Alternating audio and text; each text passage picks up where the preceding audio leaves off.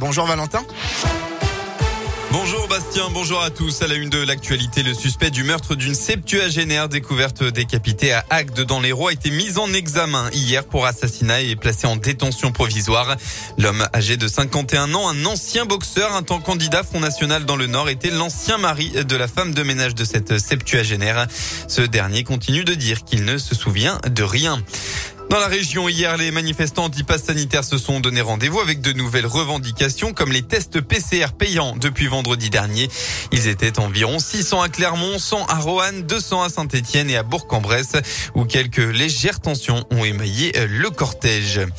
Des gilets jaunes ont eu tenté un retour sur les ronds-points dans divers endroits en France pour protester contre la hausse des prix de l'énergie et la baisse du pouvoir d'achat, mais sont demeurés très peu nombreux. À Alagneux, dans l'Ain par exemple, il n'était que seulement une petite dizaine.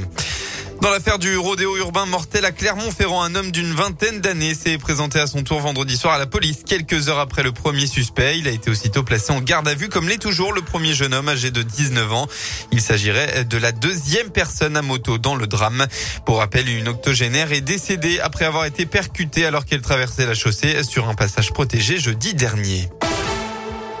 On passe au sport. En football, le Clermont Foot fait tomber le champion. Le premier Auvergnat a battu Lille hier à l'occasion de la dixième journée de Ligue 1. Ce succès sur le score de 1 à 0 fait un bien fou après sept matchs et deux mois sans victoire. Porté par un public Auvergnat toujours aussi motivé, les joueurs de Pascal Gastien ont enfin concrétisé leur bonne prestation. Le buteur du soir, Vitalen Simba, affichait donc un large sourire hier soir en conférence de presse. Faut pas oublier que c'est le champion de France entier quand même.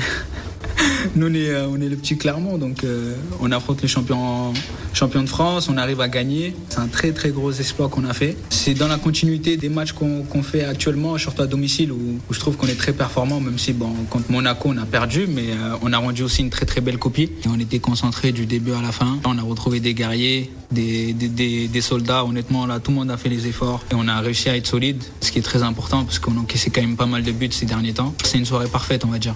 Prochain rendez-vous pour les Clermontois samedi à Nantes. Aujourd'hui, les sept derniers matchs la, de la dixième journée. Saint-Etienne se, se déplace à Strasbourg à 15h pour peut-être la première victoire des Verts cette saison.